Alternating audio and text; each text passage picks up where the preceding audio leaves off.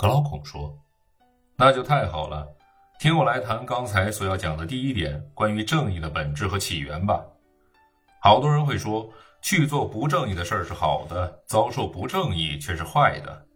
遭受不正义所得的坏，远远超出干不正义的事所得的好处。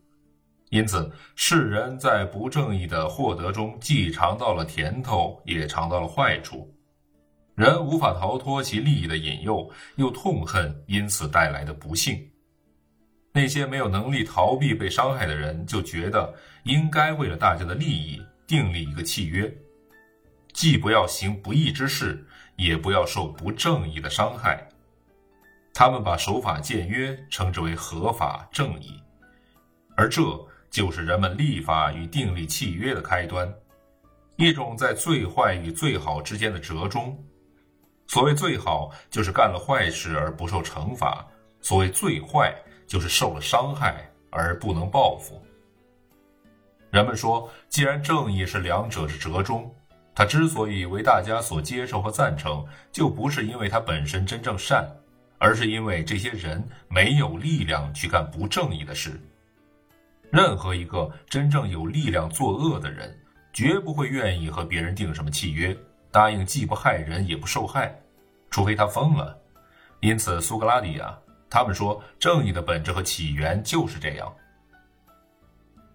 现在我谈第二点，做正义的事的那些人，并不是出于自愿，只是因为没有能力作恶。这一点已经非常透彻了。为了便于理解，我们可以在心里这样假设一下：眼前有两个人，一个正义，一个不正义。我们给他们各自随心所欲做事的权利，然后冷眼旁观，看看个人的欲望把他们引到哪里去。我们当场就能发现，正义的人也在那儿干不正义的事。人不为己，天诛地灭嘛。人都是在法律的强迫之下才走到正义这条路上来的。我这里谈论的随心所欲，实质上就是指像吕迪亚人古格斯祖先拥有的那种一样权利和能力。据说他是一个牧羊人，当时在吕迪亚的统治者手下当差。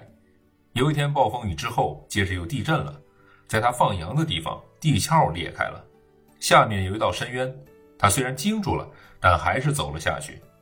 故事是这样说的：他在那里面看到许多新奇的玩意儿，最特别的是一匹空心的铜马，马身上还有小窗户。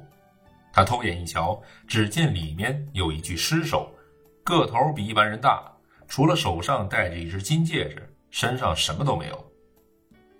他把金戒指取下来就出来了。这些牧羊人有一个规矩，每个月都要开一次会，然后把羊群的情况向国王报告。他就带着金戒指去开会了。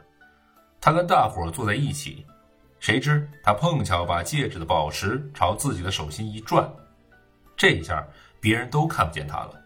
都当他已经走了，他自己也莫名其妙，然后无意之间把宝石朝外一转，别人又看见他了。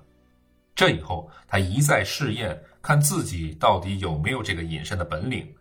果然百试百灵，只要宝石朝里一转，别人就看不见他；宝石朝外一转，别人就看得见他。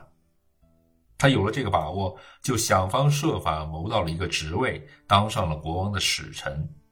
到了国王身边，他就勾引了王后，跟他同谋，杀掉了国王，夺取了王位。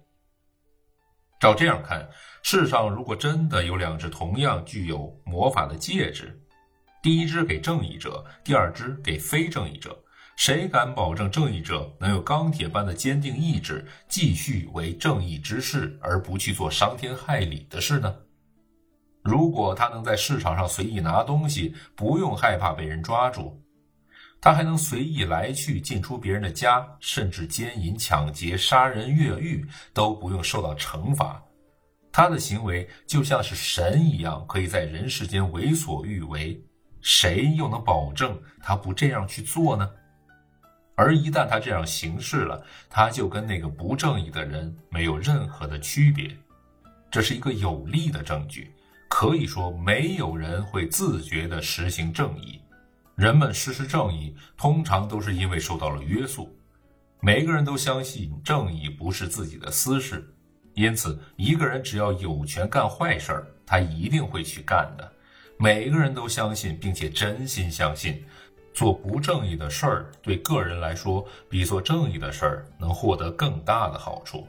这种看法的支持者都会坚持这一观点。如果有人拥有行不正义的权利而拒绝干坏事、拒绝为非作歹、拒绝夺取他人财产的话，人们就会为他感到遗憾，认为他是一个大傻瓜。尽管他们会当着这个人的面称赞他，这样的相互欺骗的原因就是害怕承受正义。这一点就先说到这里吧。